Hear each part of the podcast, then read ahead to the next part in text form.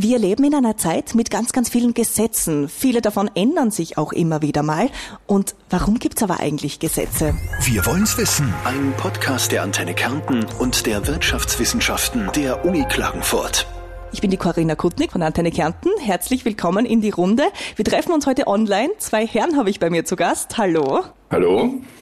Hallo Frau Kutnik, ich bin Paul Schweinzer, ich bin Ökonom. Dadurch, dass es um Gesetze geht, werden Sie aber lieber mit dem Herrn Ries sprechen wollen, weil der ist Jurist. Ich rede mit Ihnen beiden sehr gern. Ja, hallo, ich bin Olaf Ries, ich bin Jurist an der Universität Klagenfurt und kümmere mich dort um die juristische Ausbildung im Bereich des Privatrechts, also der Rechtsregeln, die zwischen den Menschen, zwischen den Bürgern gelten. Das heißt, wir drei hauen uns heute so richtig in die Gesetzesschiene hinein und äh, schauen uns mal an, was sind die Ziele von Gesetzen, warum gibt's die eigentlich, wie steuern Gesetze uns? Wie beeinflussen uns Gesetze oder wie beeinflussen wir Gesetze? Vielleicht sagen wir gleich, äh, warum wir beide uns berufen fühlen, etwas dazu zu sagen. Ja, bitte, also, gern. Sie haben ja gesagt, wir sind von den Wirtschaftswissenschaften und da ist es schon mal nicht ganz klar, was äh, Juristen machen. Äh, wir sind es in Klagenfurt ein bisschen anders als die etwas älteren äh, Universitäten in Österreich und anderswo. Und wir, wir glauben, dass man zusätzliche Erkenntnisse gewinnen kann, wenn man ähm, juristische Zusammenhänge ökonomisch sich anguckt, beziehungsweise ökonomische äh, Zusammenhänge juristisch. Und dazu gibt es ein Programm, in dem Olaf und ich gemeinsam Kurse unterrichten.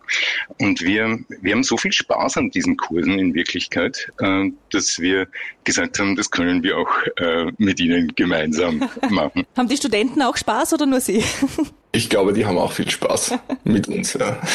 Herr Ries, ich starte gleich mal mit der generellen Frage. Was sind denn Gesetze überhaupt? Die beste Antwort bekommt man immer, wenn man sich fragt, ja, wie würde unsere Welt denn aussehen, wenn wir diese Regel nicht hätten? Und wenn man jetzt sagt, denken wir mal nicht an eine konkrete Rechtsregel, sondern denken wir an alle Regeln, die es da gibt, also das nennen wir die Rechtsordnung.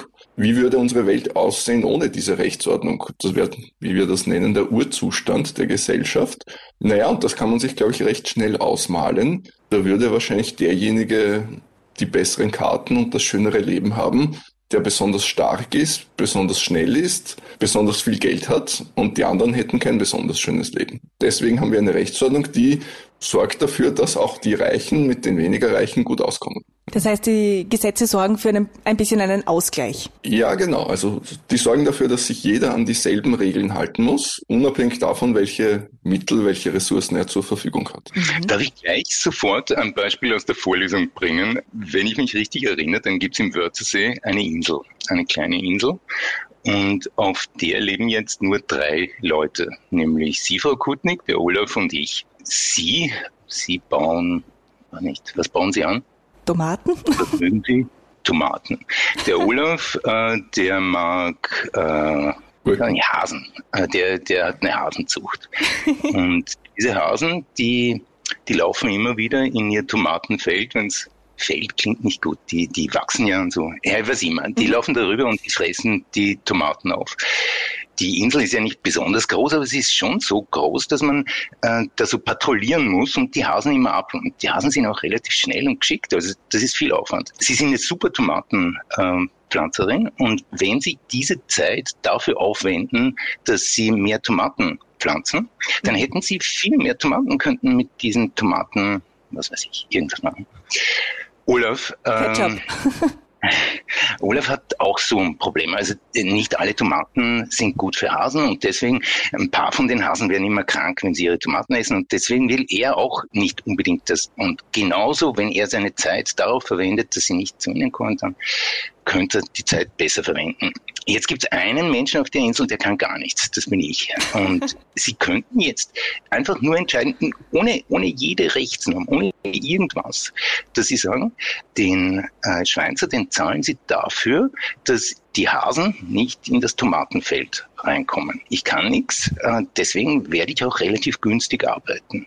Olaf hat das den Urzustand genannt. Wir haben uns gerade nicht nur auf ein Gesetz geeinigt, Hasen dürfen nicht in Tomatenfelder, sondern wir haben uns sogar auf eine Staatsgewalt geeinigt, jemand, der da einschreiten kann. Und das ist aus rein ökonomischen Erwägungen passiert. Mhm.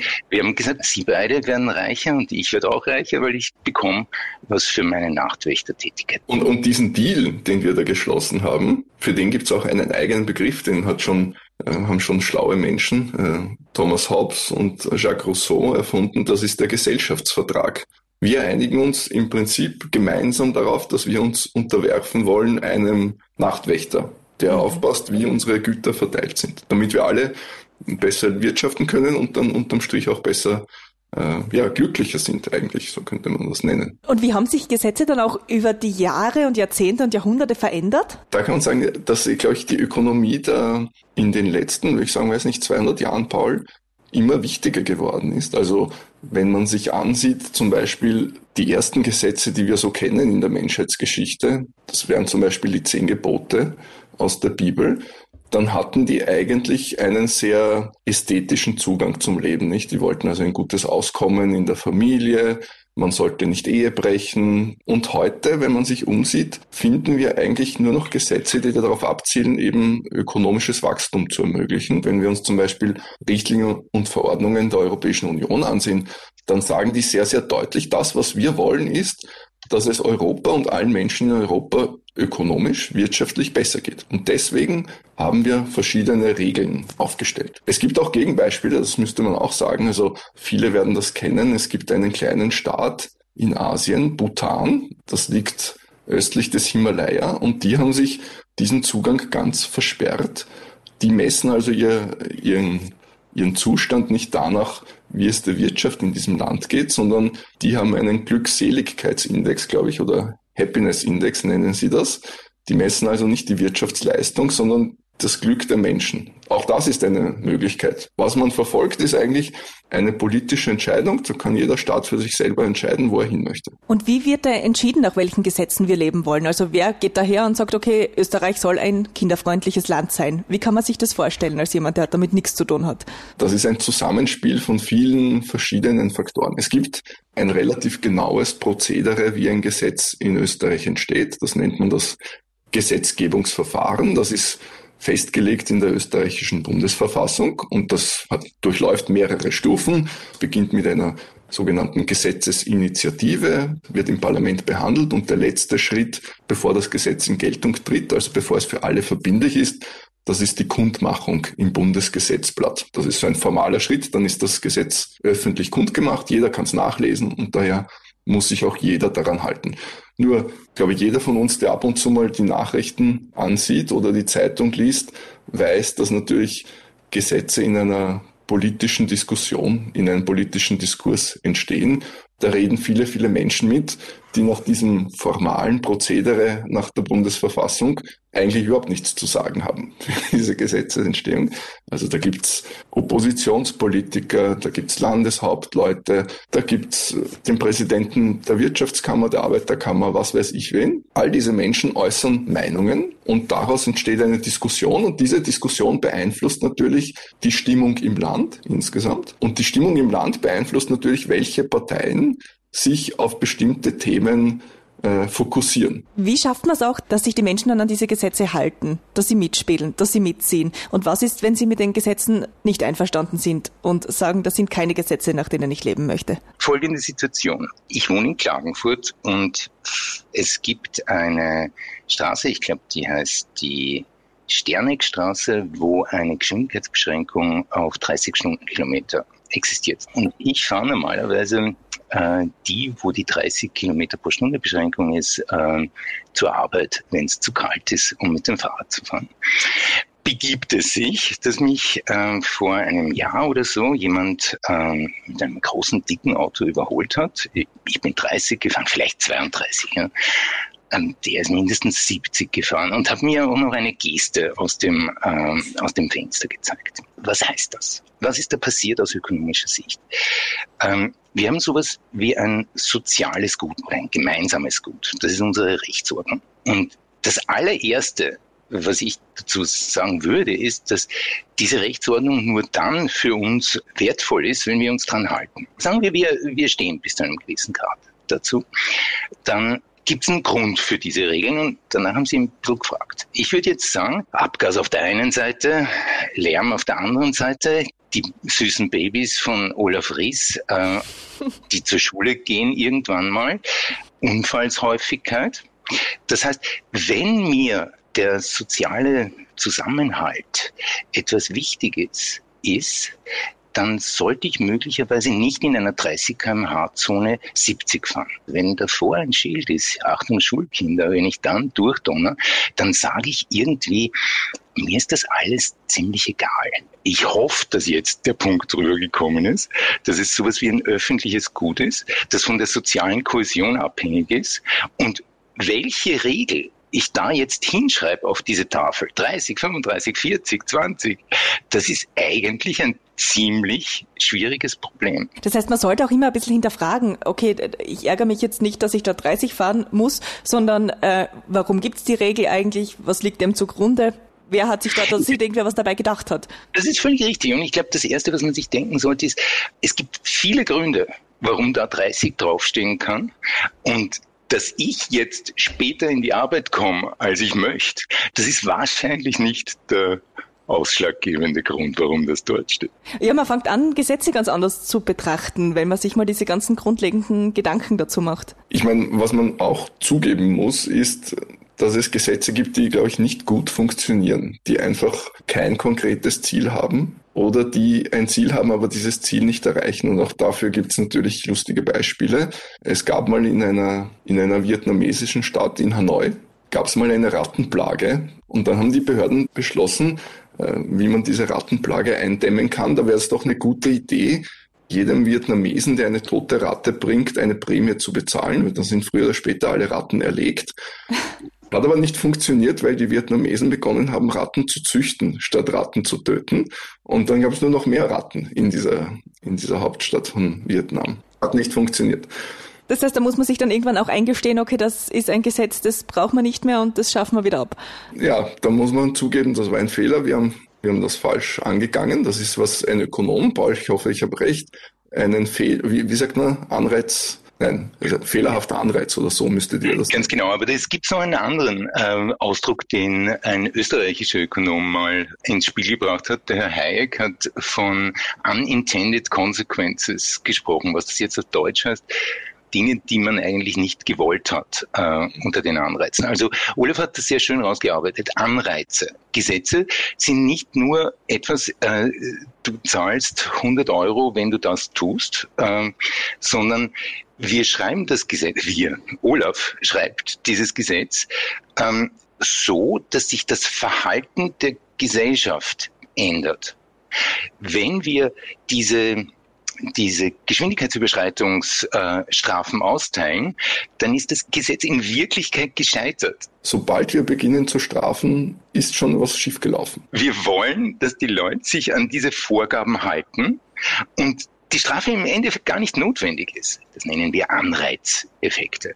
Und wenn diese Anreize kompliziert zu bewerten sind, dann braucht man dazu ein formales Element. Und jetzt bin ich bei meinem Job. Ich bin angewandter Spieltheoretiker und das Instrument zur Analyse von diesen Anreizeffekten, das heißt Spieltheorie. Und die Analyse, die Olaf und ich mit Gesetzen anstellen, die basiert auf diesem Werkzeug. Das Spannende heute ist, dass wir wirklich zeigen können, dass in den juristischen Fächern wirklich auch eine Boom-Anwendung findet. Wie ist es jetzt generell in der jetzigen Zeit, in der Corona-Zeit, wo es viele Gesetze gibt, dann zwischendurch braucht es neue Gesetze, da müssen wir wieder mal was ändern, dann braucht man ein Homeoffice-Gesetz, dann geht es jetzt um die Impfpflicht. Äh, wie wird da auch bewertet, wie gut auch diese Gesetze sind, weil die ja dann doch auch relativ schnell dann eingeführt werden müssen? Also ich habe mir vorgenommen, zur Impfpflicht nichts zu sagen heute. Vielleicht kann man das auf einer abstrakteren Ebene versuchen. Mhm. Also die 30er-Zone von Paul Schweinzer ist zum Beispiel ein sehr gutes Beispiel. Also die, die Bürger einer Gesellschaft haben sich im Rahmen von speziellen Verfahren früher oder später geeinigt, dass sie diese Kompetenz, Regeln zu formulieren, einem bestimmten Institution oder bestimmten Personen übertragen. Nicht? Also wenn ein, in Österreich ein Gesetz entsteht, dann setzen wir uns ja nicht alle zusammen, wir drei, und beginnen zu überlegen, sondern wir haben das delegiert an, ich sage mal, Institutionen, in denen Politiker tätig sind. Das heißt, zwischen uns, die wir dann betroffen sind von diesen Regeln, und denen, die die Regeln schreiben, besteht ein, ein Vertrauensband. Wir vertrauen denen, ihr werdet schon gute Regeln machen. Und jetzt gibt's offensichtlich ab und zu Situationen, und im Moment dürften wir unterwegs sein zu so einer Situation, wo dieses Vertrauensband gestört ist, wo wir zwar bestimmten Institutionen diese Kompetenz gegeben haben, Regeln zu schreiben, die Impfpflicht, Impfpflicht zum Beispiel, aber wo wir ihnen nicht mehr vertrauen, dass sie das in unserem Interesse machen oder dass sie das so machen, wie wir möchten. Und das, was dann passiert ist, es bestehen Zweifel. Es bestehen Zweifel, ob es sinnvoll ist, diese Regel zu befolgen, weil wir einfach den Menschen, die diese Regeln formulieren, nicht mehr vertrauen. Und das ist ein ganz kritischer Moment in jeder Gesellschaft. Das ist, glaube ich, die Aufgabe eben der Institutionen und der Politik, dass dieses Vertrauensband nicht gelockert wird und, und schon gar nicht reißt. Weil sobald das Vertrauensband gerissen ist, denken wir uns, diese Regeln sind nicht mehr, haben keinen Grund mehr, warum sie legitimiert sein sollten und wir werden uns nicht mehr dran halten. Und dann bewegen wir uns zurück zum Urzustand. Das ist nicht gut. Was können Sie vielleicht jedem einzelnen Kärntner mitgeben? Was kann jeder Einzelne dafür tun, dass dieses Band nicht reißt? Es gibt in beiden Beispielen, den äh, 30er-Zonen und der Impfpflicht, diese beiden Komponenten. Also wir haben ein privates Gut. Wenn Sie Ihre Tomate essen, dann kann ich sie nicht essen. Wir haben aber ein allgemeines Gut. Vorhin haben wir gesagt, Rechtssicherheit, Rechtordnung ist ein allgemeines Gut. Aber ob ich mich im öffentlichen Raum anstecken kann oder nicht anstecken kann, ist auch ein öffentliches Gut. Also Handlungen erzeugen üblicherweise private Wohlfahrts- oder Nutzeneffekte, aber auch öffentliche. Also das muss man, glaube ich, auch dazu sagen. Äh, das ist eine neue Situation, auch wenn die jetzt zwei Jahre alt ist. Wir, wir haben nicht besonders viel Erfahrung als Gesellschaft, damit umzugehen. Was macht man, wenn man in einer Situation nicht besonders viel Erfahrung hat? Man macht zuerst mal ein paar Fehler. Man schaut, wie, wie, wie entwickelt sich das? Man überschießt äh, das Ziel. Aber was sollen wir sonst machen? Sollen wir gar nichts machen? Dann ist vielleicht der Situation auch nicht geholfen. Also das, worauf ich hinaus will, ist, wenn sich jedes Individuum, jeder Einzelne, jede Einzelne überlegt, was ist die Auswirkung meiner Handlung auf die Allgemeinheit und wie, wie möchte ich, dass sich die anderen mir gegenüber verhalten? Wenn dann mein Verhalten radikal verschieden ist zu dem, was ich möchte, dass die anderen mir gegenüber machen, ich glaube, dann muss man sagen, da ist irgendwo der Wurm drin. Jetzt gibt es in Österreich und auch in Kärnten viele Leute, die aber sagen, sie sind jetzt mit den Gesetzen äh, nicht zufrieden, die auch auf die Straße gehen, die demonstrieren. Wie sehen Sie solche Demonstrationen gegen Gesetze? Ich persönlich sehe das hauptsächlich mal als Kommunikationszusammenbruch. Eine Situation, wo wir eigentlich sprechen könnten, miteinander nicht sprechen. Das passiert öfters. Also selbst ähm, in meinem Arbeitsumfeld kenne ich Leute, mit denen ich ungern spreche. Aber äh, es geht ja irgendwie um eine größere Frage. Warum bricht diese Kommunikation zusammen? Das Gesundheitssystem versucht unter hoher Belastung für die Einzelnen, wo es bestimmt wirtschaftliche Hintergründe gehabt. Das ist nicht nur die Pandemie, das, das waren irgendwie Effizienzsteigerung, Profitsucht vielleicht schon im Vorfeld. Aber die Menschen dort jetzt versuchen, Menschenleben zu retten. Wenn wir uns jetzt ein halbes Jahr zusammensetzen, bis wir eine neue Verordnung zu sonst irgendwas ausdiskutiert haben, dann wird es relativ hohe Zahlen geben von Menschen, die das nicht mehr erleben. Relativ hoch äh, ist jetzt, ja, ich sage nicht, dass das absolut hoch ist. Das heißt, da eilt die Zeit auch irgendwie.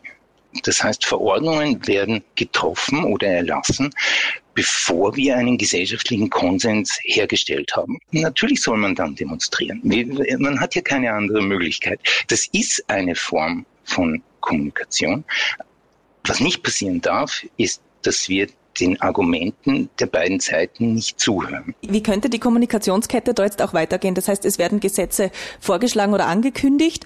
Ähm, dann gibt es Leute, die das hören und sagen, finde ich nicht gut, ich gehe auf die Straße demonstrieren. Haben wir gesagt, ist auch eine Art Kommunikationsversuch. Und was müsste dann danach passieren? Also müsste dann die andere Seite auch wieder auf die Demonstranten zugehen oder wo wird sich das dann einpendeln? Wir sind natürlich ein, ein, eine große Gesellschaft und deshalb sind diese Strukturen oder dieses Prozedere, wie man Regeln ändern kann, relativ aufwendig. Also wir haben das ja auch gesehen in der Pandemie. Unser Regelerzeugungssystem, so kann man das nennen, ist natürlich nicht ausgelegt auf, auf Momente, auf Situationen, wo ich ganz schnell einschneidende Entscheidungen treffen muss. Das heißt, man kann eigentlich diese Menschen, die demonstrieren gehen, durchaus verstehen, denn die haben natürlich im Kopf, wenn ich den normalen Weg beschreite, den Weg, den unser Regelerzeugungssystem im Bundesverfassungsgesetz vorsieht, dann ist die Pandemie dreimal vorbei. Und dann habe ich, bin ich zu spät einfach mit meinem Wunsch, die Regeln zu ändern. Das heißt, diese Demonstrationen sind sozusagen ein Turbo, den ich zünde, um meine Sicht der Dinge darzulegen und Einfluss zu nehmen auf diejenigen, die jetzt in der Position sind, also die, die Institutionen, die wir beauftragt haben, Regeln zu formulieren. Das ist ein Turbo, um, den ich einschalte, um möglichst schnell dort Veränderungen herbeizuführen. Und jetzt können Sie sich, wir haben vorher darüber gesprochen, können Sie sich schon ausmalen, es gibt bestimmt politische Akteure, die in der Lage sind, im Moment Regeln zu verändern und die ein Interesse haben, die Regeln so zu verändern, dass sie bei der nächsten Wahl möglichst viele Stimmen bekommen. Und das ist genau das, was wir beobachten.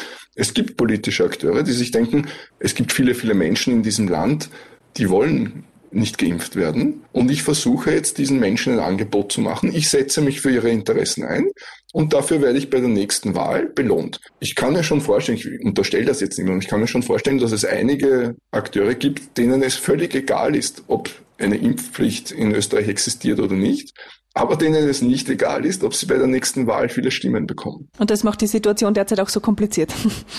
Ja, ich, ich glaube, wenn man sich das einmal durchgedacht hat, ist es dann so kompliziert auch wieder nicht. Ne? Mhm. Ja. Aber es, es spielt genau in die Richtung, die Olaf Riss vorher erwähnt hat. Wem vertraue ich? die epidemiologische Grundlage von all diesen Maßnahmen, die verstehe ich ja sowieso nicht. Ich würde auch sagen, dass unsere repräsentativen Politiker die kaum verstehen. Das heißt, über diese wissenschaftliche Grundlage werden wir uns nicht austauschen.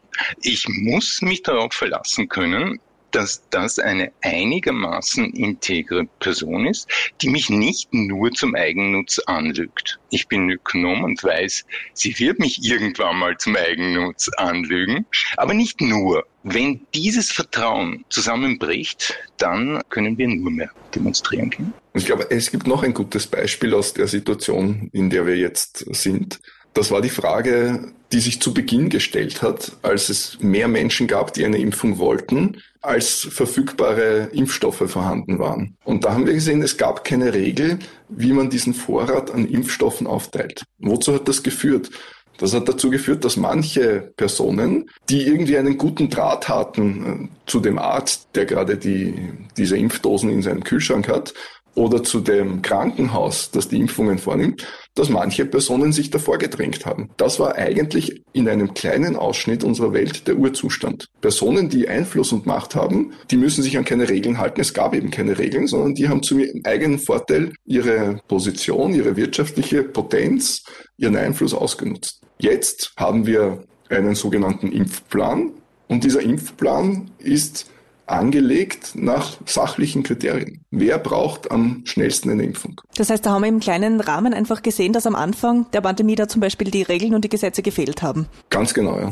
Ganz genau. Ich habe noch ein Beispiel zum Vertrauen. Vor ein paar Jahren musste eine dänische Ministerin ihren Hut nehmen, weil sie, also Dänemark ist so ein Inselstaat und man hat ähm, Fähren, die von einer Insel zur anderen fahren und die muss zu einem wichtigen Termin auf der anderen Insel und ist gefahren und hat den Fährenbetreiber angerufen und hat gesagt, die kommt zehn Minuten zu spät, wartet doch auf mich. In Dänemark ist das Vertrauen in die Politik so hoch, dass man sagt, wenn jemand sich so einen Vorteil herausnimmt, ist das inakzeptabel.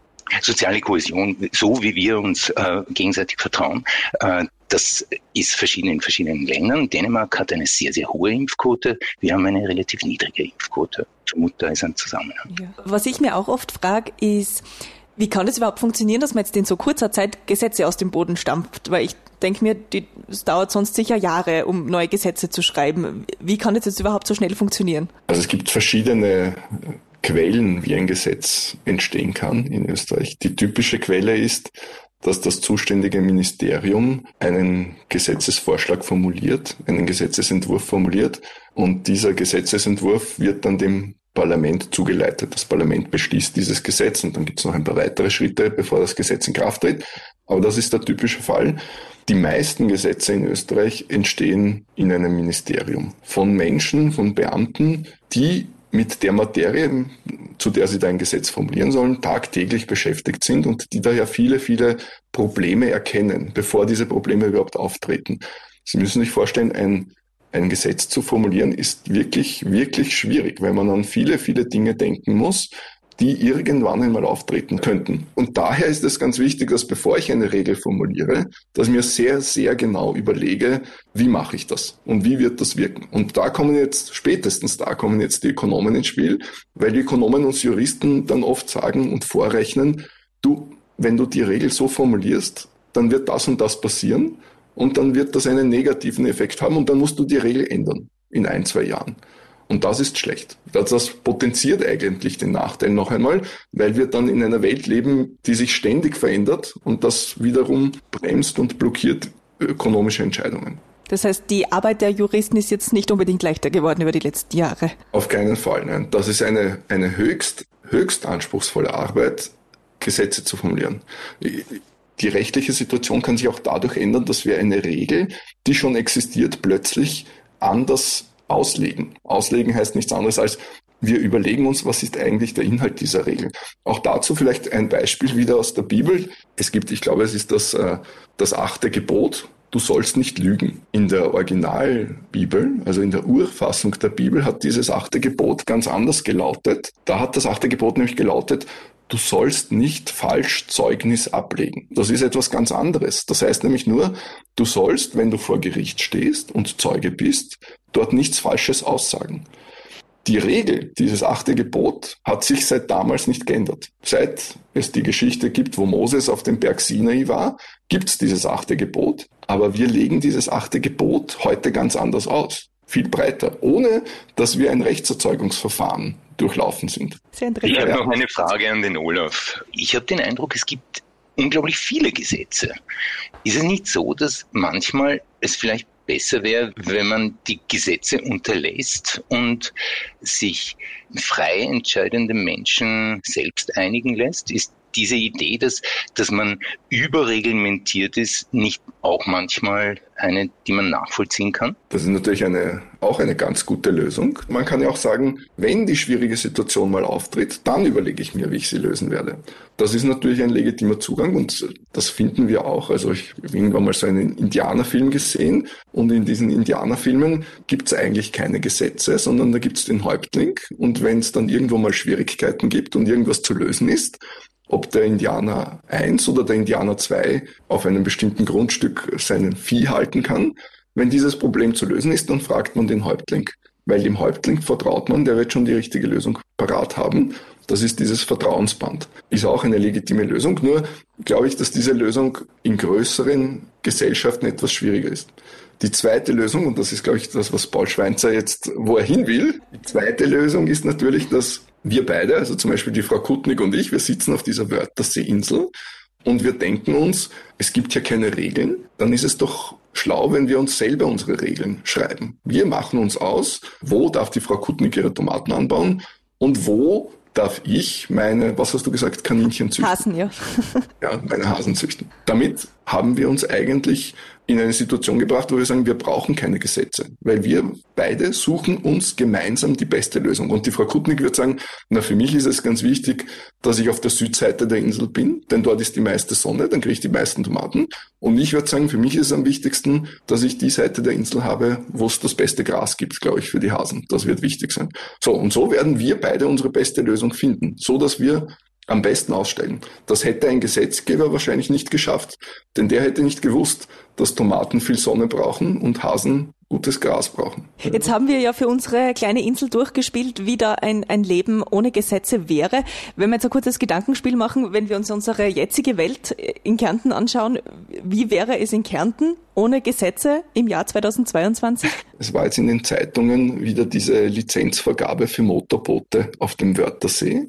Und das ist natürlich ein typischer Eingriff vom Gesetzgeber in die Nutzung eines öffentlichen Gutes, nämlich das Herumfahren, die Umwelt des Wörtersees, nicht? Aber natürlich gibt es nicht für jeden Lizenzen, der da fahren möchte, sondern es gibt nur eine beschränkte Anzahl. Und das ist eine typische Regel, die, glaube ich, zeigt, dass es in manchen Fällen sehr wichtig ist, dass Gesetze eingreifen und Gesetze den, den Zugang zum öffentlichen Gut reglementieren. Denn was würde passieren, wenn wir dieses Gesetz nicht hätten, diese Lizenzvergabe? Ja, das würde dazu führen, dass jeder Mann, der sich ein Motorboot irgendwo besorgen kann, auf dem Wörthersee mit seinem Motorboot herumschippert.